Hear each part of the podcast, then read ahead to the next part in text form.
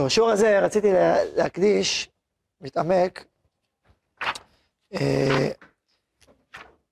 על השלום בראי ההלכה. מה אומרת ההלכה היהודית על השלום והמשמעות של השלום.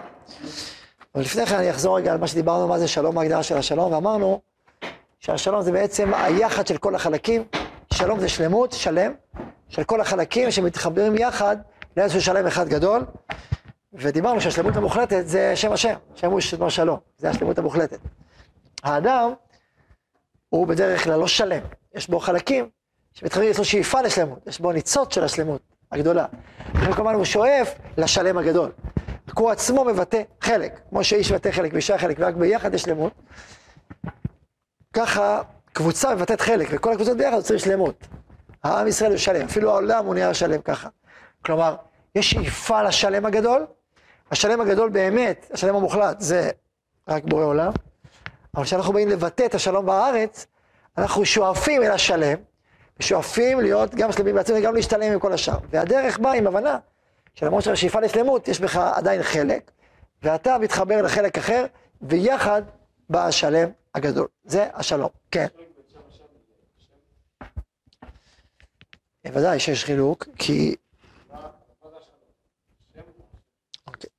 זה סוגיה רחבה ועמוקה שקשורה לדעת אלוקים, וגם מסורים עמקים, הבנה של כל ההגשמה, כלומר איך בכלל מתייחסים לבורא עולם, שזה הסודות העמו- העמוקים של האמונה. וזה סוגיות גדולות. אה, אני אגיד במשפט, בלי להרחיב בו עכשיו, זה פשוט, זה שיעורים גדולים על זה. אה, אלוקים הוא מעבר להשגה שלנו, השכלית, התודעתית, פשוט מעבר אלינו, הוא גדול מאיתנו. הוא מכיל אותנו, הוא מקיף אותנו, אנחנו אותו. אז לכן אי אפשר להבין את אלוקים בשכל פשוט, את המהות האלוקית. מה, מה כן? אנחנו חווים את כל ההנהגות שלו, את ההופעות שלו. אה, בתקשר, עכשיו, כשאני אומר הנהגות והופעות, אני לא מתכוון הנהגות ולא הוא, הופעות ולא הוא, אלא אותו מבעד להופעותיו. כמו שאתה פוגש בן אדם, אתה לא יכול להבין את הבן אדם, את המהות של בן אדם, אתה לא יכול להבין. מה אתה כן מדבר? איך הוא, אני רואה את הפנים שלו, את התקשורת איתו, צה"ל תגידו, כל בן אדם שאתם הכי, אוהבים. קח בראש, נו, יש מישהו שיכול להתנדב רגע, איתמר, יש לך אתה שאתה אוהב אותו, מעריך אותו, קח, תמנה מישהו, תגדיר לי אותו, מי הוא? תגדיר לי אותו, לא, לא איך שהוא, תגיד, איך שאתה רואה אותו. תגדיר לי אותו, את המהות שלו. תגיד, תדבר, תנסה כאילו. הוא אוהב, דואג, הוא אוהב, אה, הוא דואג, דקדקן, שואף, שואף, מצפה, מצפה. אה, תחשוב מה גורם לך לאהוב אותו גם. הדאגה. דאגה, אתה אוהב דאגנים? הוא דואג לך. אז בוא יותר, יותר. הוא אוהב אותי, וזה מתבטא בדאגה. באמת אהבה. הוא אוהב, ובתוך זה הוא דואג לי. מה? כן, כן, אז תגיד אוהב, זה הרבה יותר מה דואג, דואג זה רק הופעה של האוהב. הוא אוהב, הוא אוהב, אני פוגש אותו אוהב, אוהב אותי אפילו, לא סתם אוהב. כל כך אוהב, וואו. אז אוקיי, עכשיו שמעת? כל הדיבורים האלה מה הם? זה מהות? לא? הוא אוהב, הוא הוא בחוכמה עצומה, ואהבה עצומה, ואכפתיות, וחסד, וטוב, ואמת, הוא איש אמת. מדהים, מדהים, מדהים. בסדר, אבל כל זה תוארים. עכשיו, האם זה הוא, האם אני אומר תוארים ולא הוא? לא, אני אוהב אותו, אבל אני פוגש אותו דרך כל, כל, כל ההופעות האלה. הוא דרך הופעותיו, כן? אז גם בורא עולם, הוא הנעלם שאנחנו פוגשים אותו בכל מכלול הופעותיו, מסתכלים על השמיים, וואו, איזה שמיים מדהימים. הוא מציץ אלינו מלך הרקים, על השמש, על הירח, על הים, על האדם. הוא הוא אוהב אותנו, אין סוף, אהבת עולם אהבתנו, אהבת עולם אהבתנו, עטופים באהבתו. בטובו האינסופי, בחסד, באמת, בגודל, באור אינסוף, אנחנו מתחרמים באורו. הוא משגיח עלינו, קראת ממצרים, קרא לנו את הים, מלווה אותנו, הוא, הוא בורא כל המציאות, זו חוכמה אינסופית. כל זה, הוא מבעד להופעותיו. ההוא מבעד להופעותיו, זה הופעתיו, הופעה אחת שלו, זה שלום. אז כשאתה אומר ששמו שלום, זאת אומרת, זה התגלות, הוא מתגלה אלינו כשלם, של כל החלקים, מחבר לכל החלקים, יכול לכל החלקים. זה, הוא מתגלה אלינו כשלם. אז לכן שמו או הנהגתו, הופעתו, זה פנים שונות של הנעלם שמתגלה אלינו. בסדר? שאלת שאלה גדולה, עניתי תשובה גדולה. נמשיך. בקצרה, אבל הכל תמציתי, זה בסדר לך.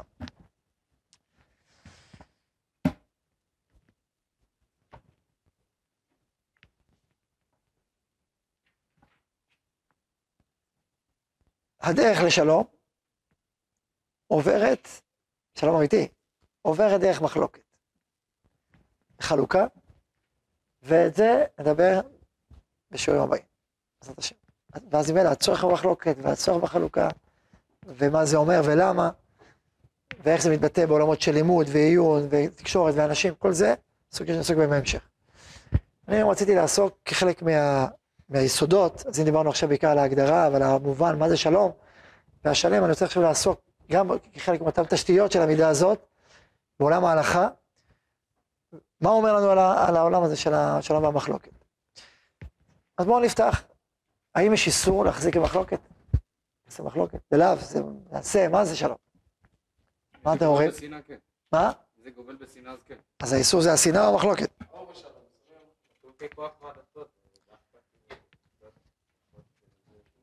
כתוב ולא יהיה... אוקיי, אומרת הגמרא מסכת ציינים דף ק"י עמוד א', כל המחזיק במחלוקת עובר בלאו. שנאמר, ולא יהיה ככוח וקעדתו. מה?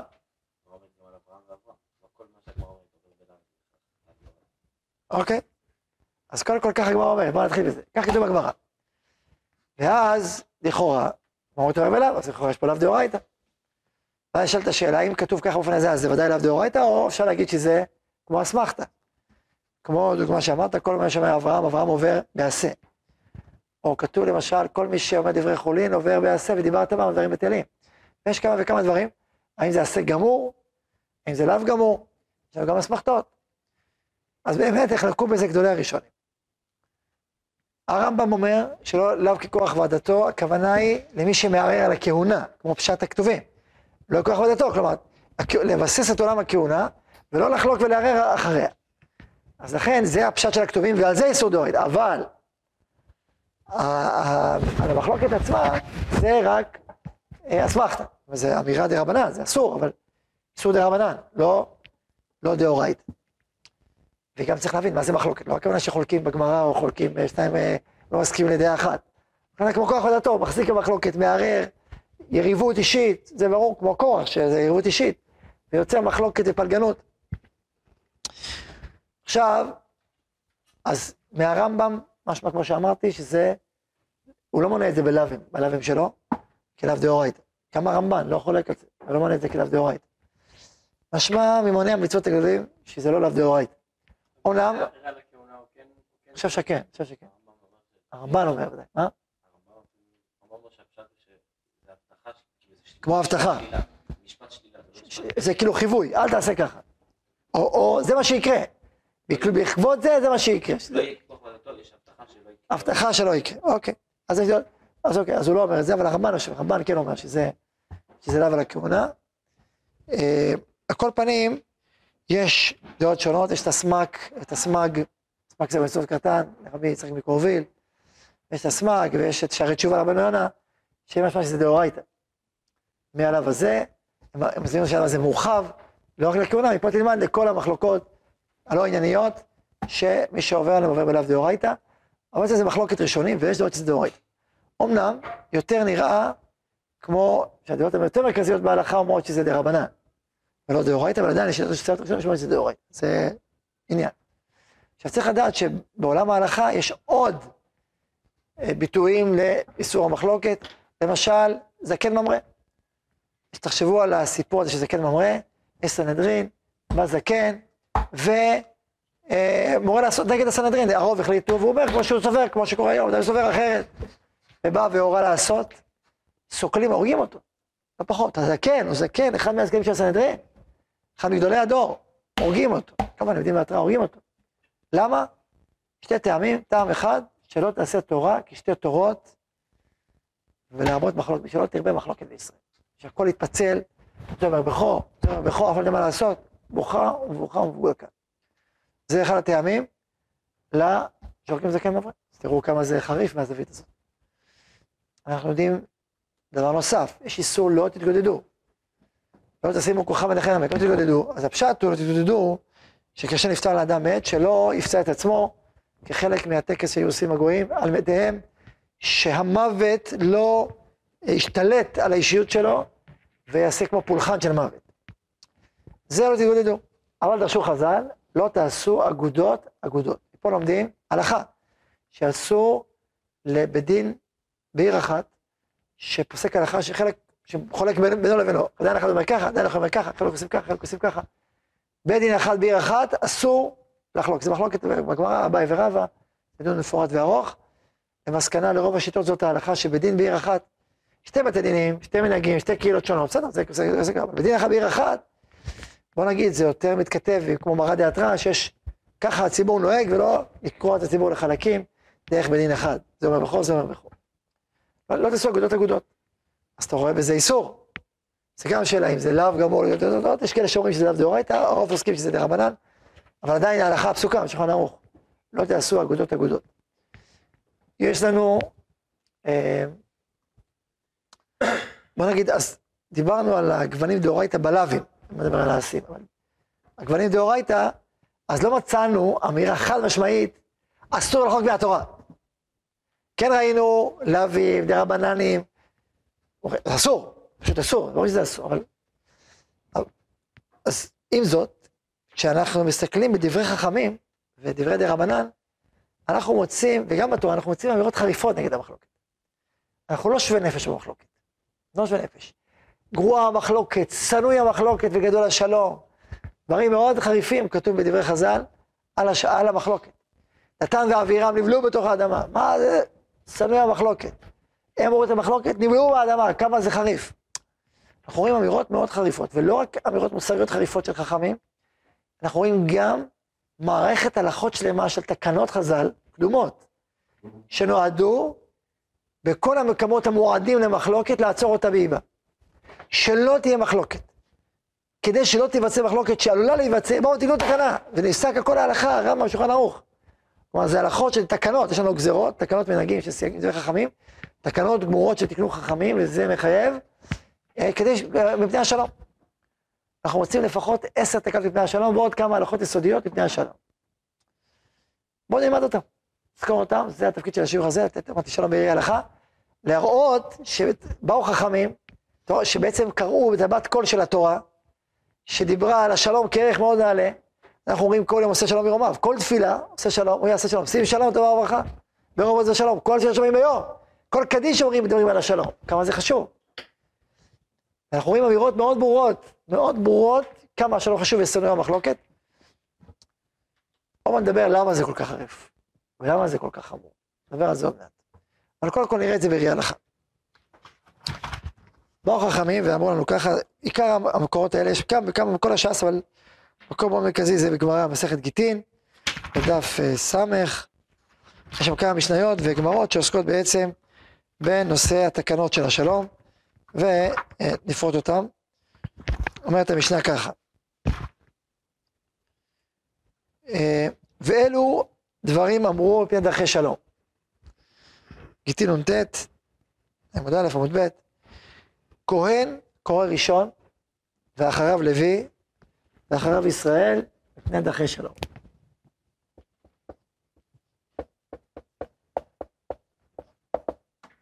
כהן קורא ראשון, מה דרכי שלום?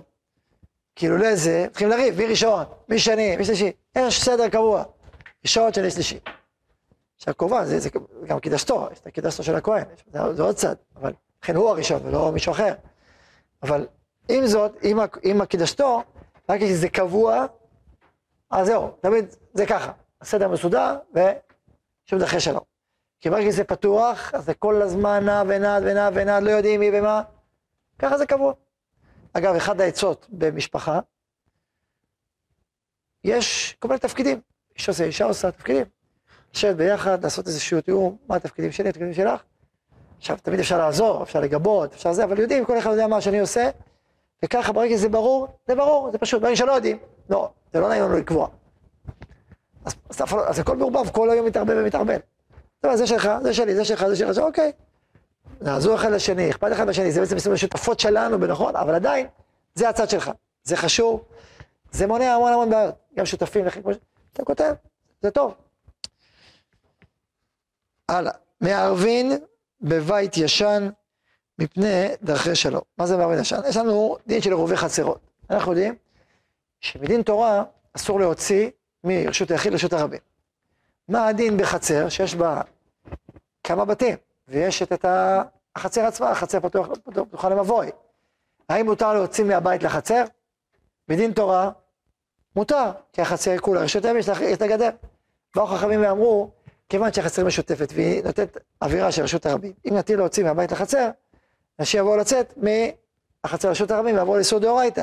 באו ותיקנו אה, ליצור איזושהי פעולה שבעצם יוצרת תודעתית שיתוף בין כל החצרות, כי כולם ביחד. איך עשו? לקחו פת, אמרו, נשים פת משותפת של כולם בבית אחד. אז כאילו אנחנו כולנו סועדים אצלו, וכל משפחה אחת גדולה.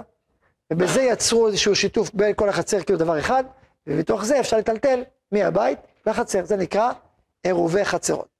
עכשיו אתה שם בבית אחד, נכון? את ה... באיזשהו בית. איזה בית תשים? אז מי שהוחזק, כששם שמים אצלו, תמים אצלו. מערבים בבית ישן, היינו, באותו בית שתמיד שמים אצלו את העירוב חצרות, לא משנה, עד אחרי שלום, זה יהיה אצלי, זה יהיה אצלך, זה לא אצלך, קבוע. שלישי, מערבים בבית ישן.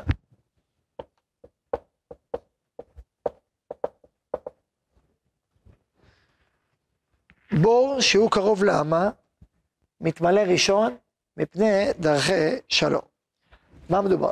תחשבו על אה, עולם חקלאי, ויש נגיד מעיין, מהמעיין אה, דרך תעלות בעצם משקים את השדות, אז יש אמות מים שיוצאות מהמעיין, כמו, אתם רואים פה אמות, פה ודיקט לידינו אמת מים ארוכה מאוד, יש אמות מים, עכשיו אתה בעצם צריך לפתוח איזשהו פתח באמה, להביא לשדה שלך, סגרת, ממשיך המים לזרום, נכון ככה זה עובד.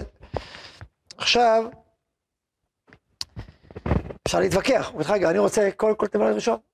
נכון שאני שדה שלישי, אני רוצה ראשון. תעצור, תעצור, אני ראשון, אתה ראשון. מה הכלל שקבעו? בור שהוא קרוב לאמה, מה שהוא קרוב, הכי קרוב, מתמלא ראשון, זה הסדר, הקרבה. אז לכן, אתה קרוב, הכי ראשון, אחרי זה השני, אחרי זה השני, אחרי זה הרביעי, זה הסדר, ולא כל פעם צריך לייצר סדרים חדשים. למה קבעו את זה? אחרי שלום.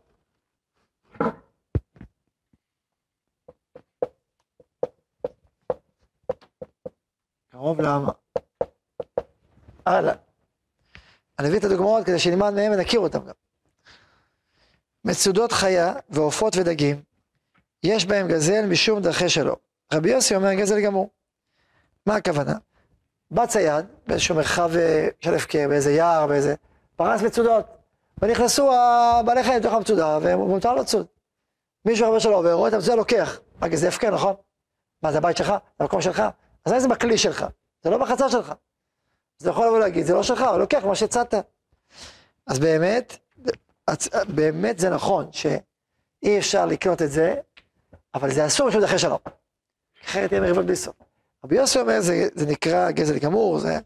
כי רבי יוסי סובר שגם, אה, ש, שזה סוג של קניין. כן קניין, ואפשר לתת אחרי שלום בדין, נפקא מינה בדין ודיינים, מה קורה אם מישהו בכל אופן לקח? אז עבר איסור, אבל אתה לא יכול להוציא בדין, זה רק משום דרכי שלום. ואם זה גזל גמור, אתה יכול להוציא אותו בדין, זה הנפקא מינה. אז רבי אומר, זה גזל גמור, זה בדין שייך לצייד, אמרנו, לא, לא בדין, שום דרכי שלום. אז אה, הלשון מצודות חיה בעופות ודגים. אני כותב רק את ההתחלה, כן?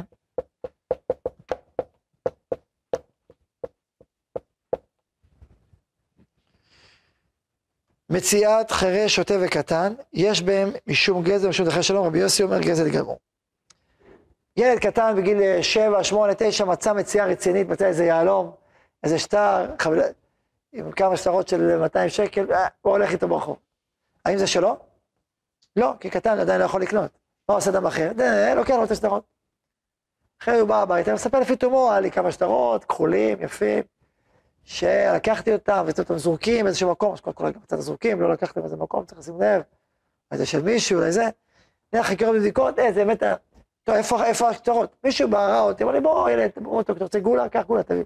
קח גולה גדולה, קח תביא לי את זה. או לקח לו את זה. אז מה הדין? לכאורה זה של מי שלקח, כי הוא לא קנה, הקטן לא קנה. באו חז"ל ותקנו, לא. מציאת קטן היא בעצם שייכת לאביו, בדרך כלל מציאת לאביו, משום דרכי שלום. רבי יוסף אומר זה לגמרי. אז מצ- מציאת חיי שוטף וקטן.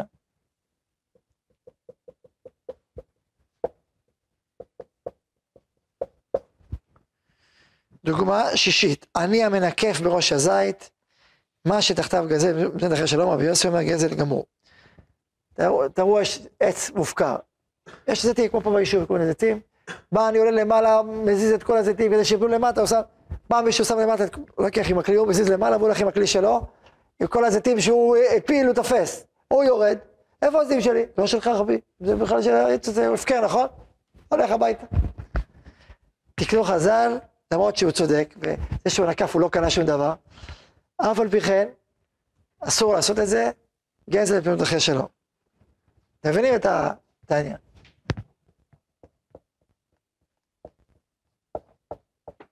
בראש הזית. אין המכין ביד עניים גויים, דוגמה שביעית, בלקט שבך ופאה פני דרכי שלום. תחשבו, יש שדה, באים עניים יהודיים, לוקחים מהשדה, לקט שבך ופאה. בא כמה עניים גויים, רוצים גם לקחת. לא, אתם אל תיקחו, זה לא שלכם. צודק, להלכה זה לא שלהם, אבל תקנו, שיקחו, לפני דרכי שלום.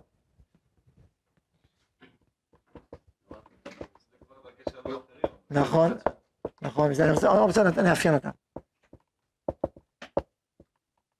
חבר'ה. משאלת אישה לחברתה החשודה על השביעית, נפה וקברה ורחיים ותנור. אבל לא תבוא ולא תטחן עמה.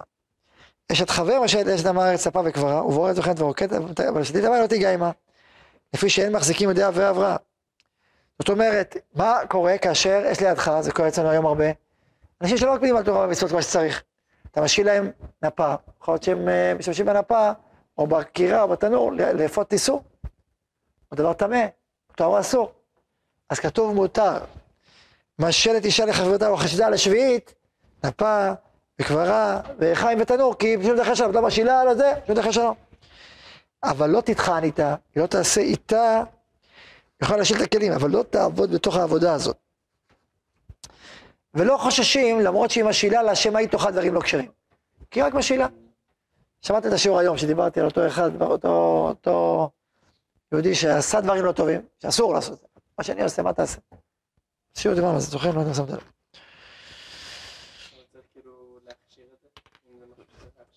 מה? יכול להיות, יכול להיות, צריך- להכשיר, צריך להכשיר, צריך לראות מה מדובר, איזה רמה מדובר. לא, אז גם זה אה, התירו משום דרכי שלום, משלת אישה.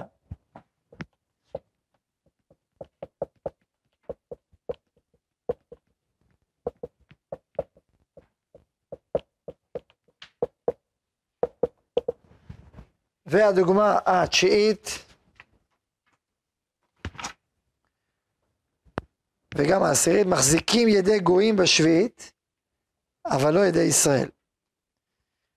כלומר, אפשר להגיד לגויים, יהיה לכם בהצלחה, יהיה לכם טוב, ושואלים בשלומם מפני דרכי שלום.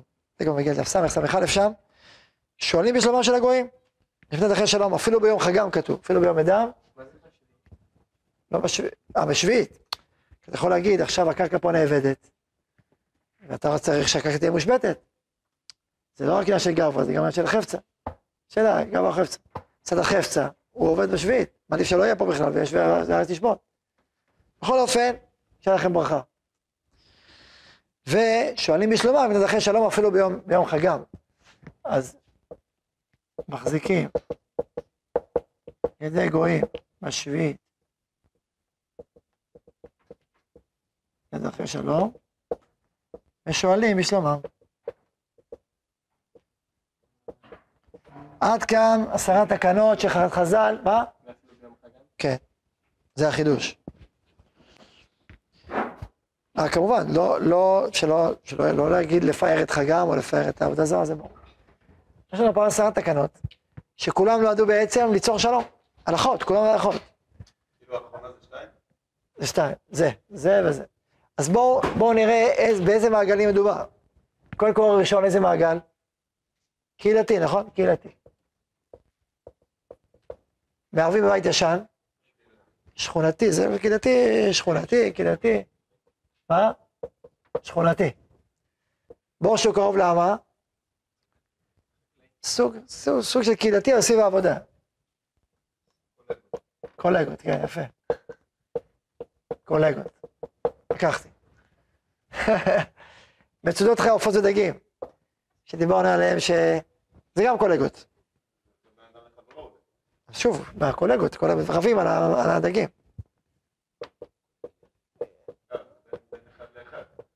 גם קהילתי. זה עוד יותר קולגות.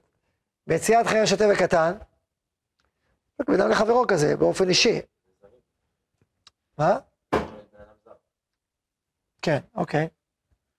אז מה, איך נקרא, איך נגדיר את זה? אישי, בין אישי. בין אישי, אחד על אחד. הרצאה אחת, זה מול ההורים שלו.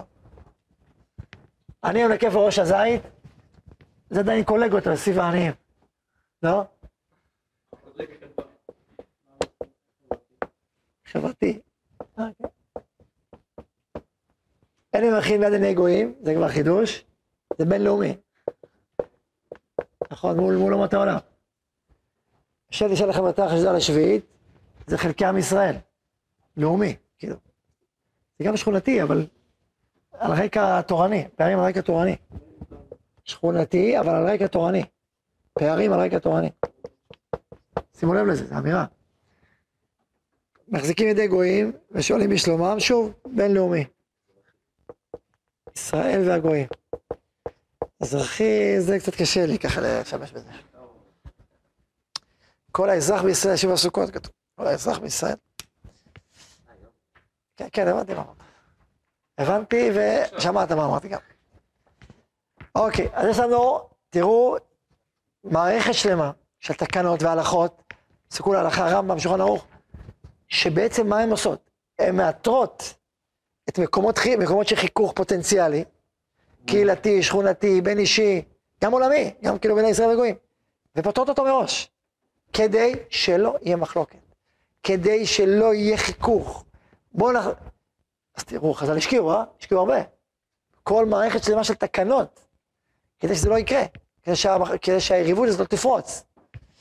לא רק זה, יש לנו גם מעשים. כאילו זה תקנות, מה, איזה תקנות יש לנו? של שלום, יש לכם דוגמה? תקנה, מצווה?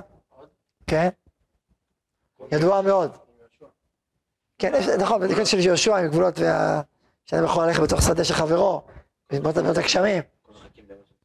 מה? הכל מחכים למה של טבריה? תסביר. שיכולים לדוג, כן. נכון, יש שם גם תקנות יהושע, יש כמה וכמה, זה נכון, וגם נר שבת. נכון? נר שבת, לומדים מסכת שבת אנחנו. מה זה נר שבת? שלום ביתו, שלום משפחתי. זה בדיוק זה, מה זה שלום משפחתי? אדם, אדם, אם, אם הכל חשוך, הוא נתקע, הוא כועס, הילד שלו מפיל את ה... מה הפלת, שובר את הכוס, הוא צועק. שלא יהיה בלאגן משפחתי, שלום משפחתי, שלום בית. מה? נכון, קצת שכחתי להזכיר את זה, נכון. קצת סוטה זה אחת הדוגמאות שנמחה, שמי נמחה על המים, דף דאורייתא לכל הדעות, למחוק שם השם על קלף. וזה נמחה על המים בשביל שלום ביתו, למרות שפה אפשר לדבר שזה גם קנאות, על קדושת ישראל, כלומר יש פה גם, אה, אבל מצד שני חז"ל כן למדו את זה על שלום ביתו, ספר נמחה, שיר שלום, ודוד המלך עמד קל וחומר, עם החרס, וזה כתב שם השם וזרק אותו למים, אז אתה רואה שנמחש מי שנכתב ראשון ימחה על המים, בשביל שלום ביתו, וגם כל הנר נר שבת, שלום ביתו. לשנות, לשנות בשום שלום, כן, נכון? נכון? תראו לשנות בשום שלום. לא את המחלוקת. אז אנחנו רואים פה אמירות מאוד חזקות. קחו את אמירות סוטה, את כל התקנות, נר שבת, אמירות מאוד חזקות, צנוי המחלוקת וגדול השלום. ונראה, נראה שיש פה, אם ננסה להביא, אז קודם כל זה בראי ההלכה. אז גם אם אין לך איזושהי מצוות עשה או לא תעשה חד משמעי, חד חד, יש, קודם כל יש ראשונים שאומרים איזה פירוש חד משמעי. אבל גם אם נלך עם הראשונים, נקרא לזה שזה יותר קצת מרווח להלכה. זה לא חד חד אה, כזה, כי ברור, כי לפעמים יש מחלוקת שהיא נכונה, נדבר על זה. אז זה ברור שהקול המרכזי של התורה הוא נגד המחלוקת באופן חד. הוא בעד השלום מאוד. אנחנו יודעים מאהרון הכהן, אוהב שלום ורודף שלום, כדמויות, אוהב שלום, רודף שלום, כל התורה. אל ליצור את המחלוקת. משה רבנו הולך נתן ואבירם, מדבר איתם, משתדלים, מתאמצים, נכון, רודף אחרי השלום. מה? קראת לה לשלום, יפה, דוגמה טובה, קראת לה לשלום, במלחמות. עוד שנייה, עוד שנייה. אז קראת לה לשלום יפה, דוגמה טובה. אפילו יהושע בכנען כתוב שהוא שלח לשלום, לפי הירושלמי ולפי הרמב"ם, שהוא קודם כל קרא להם לשלום, ורק אחר כך הם לא הסכימו, נלחם איתם. אז, אמרו להם תלכו, כאילו, לא הורג אותם שם. אז אנחנו רואים אמירה מאוד חזקה לשלום. כתוב, עושה שלום מרומא, עושה שלום עלינו. עכשיו תחשבו, למה זה כל כך חמור? אחד, כי ברגע שאתה מייצר פירוד מהותי, אתה בעצם מספר סיפור של שניות. אתה בעצם אומר, העולם הזה מפוצל באופן מהותי, הוא לעולם לא יתחבר. האמירה ששמע ישראל, השם אלוקינו השם אחד, שהשם אחד, זאת האמירה שהשם ברא את העולם כדי שיתחברו בסוף ביחד, שיש פה איזה מין תהליך ששמו שלום. הוא ברא עולם שלם, הוא ברא עולם, הוא ברא את העולם, זה לא כמו התפיסה של עובדי עובדי זרה של השניות המהותית. יש אל טוב ויש רע, זרטוסטרה אומר יש טוב ואל רע. לא שתי אלים, לא שתי כוחות, לא אלף כוחות בעובדי עובדי זרה, שם אחד. יש פה בעצם מערכת אחת הרמונית ענקית שמחברת בין הכל. זה סיפור של, אמ, של האמונה הישראלית של השם אחד. ברגע שפיצלת באופן מהותי את העולם, בעצם דיברת על שורשים מפורטים מפורדים, ובעצם ניתקת את החלקים מהמציאות מההרמוניה השלמה והעילאית שעליה המציאות תלך ותובל. ודאי בין אנשים, ודאי בין משפחות, חברים. אז זאת אמירה אחת. אמירה שנייה, שיחד עם המחלוקת באים כל השכנים. הרעים הנוגעים בנחלה, נכון? מה זה השכנים הרעים של המחלוקת? הזכירו מקודם. שנאה, קנאה, תחרות, רצח. הכל יכול במחלוקת. מה כל השפיכות דמים והגזל והחמאס? כשיש מחלוקת, אש, האש הזאת צורפת ומכלה, לשון הרע, אתה רואה אנשים אפילו עם כיפות, עם זקנים, פתאום שוכחים הכל. דעתי, טו, יריות, מה זה פה? המחלוקת, יש בה פוטנציאל, פוטנציאל עם שובל איסורי דאורייתא חד משמעיים. בלי. אז לתת מכות מותר בתורה, סוף דאורייתא, לא תוסיף. ותזאת אחיך בלבביך, ולשון הרע, ודברים חמורים וחריפים שהמחלוקת מביאה איתה, ולכן זה ברור, יש פה חריפות יתרה, ויש פה אמירה יסודית, חוץ מכל ה- היחד העמוק שהשלום מביא איתו. כן.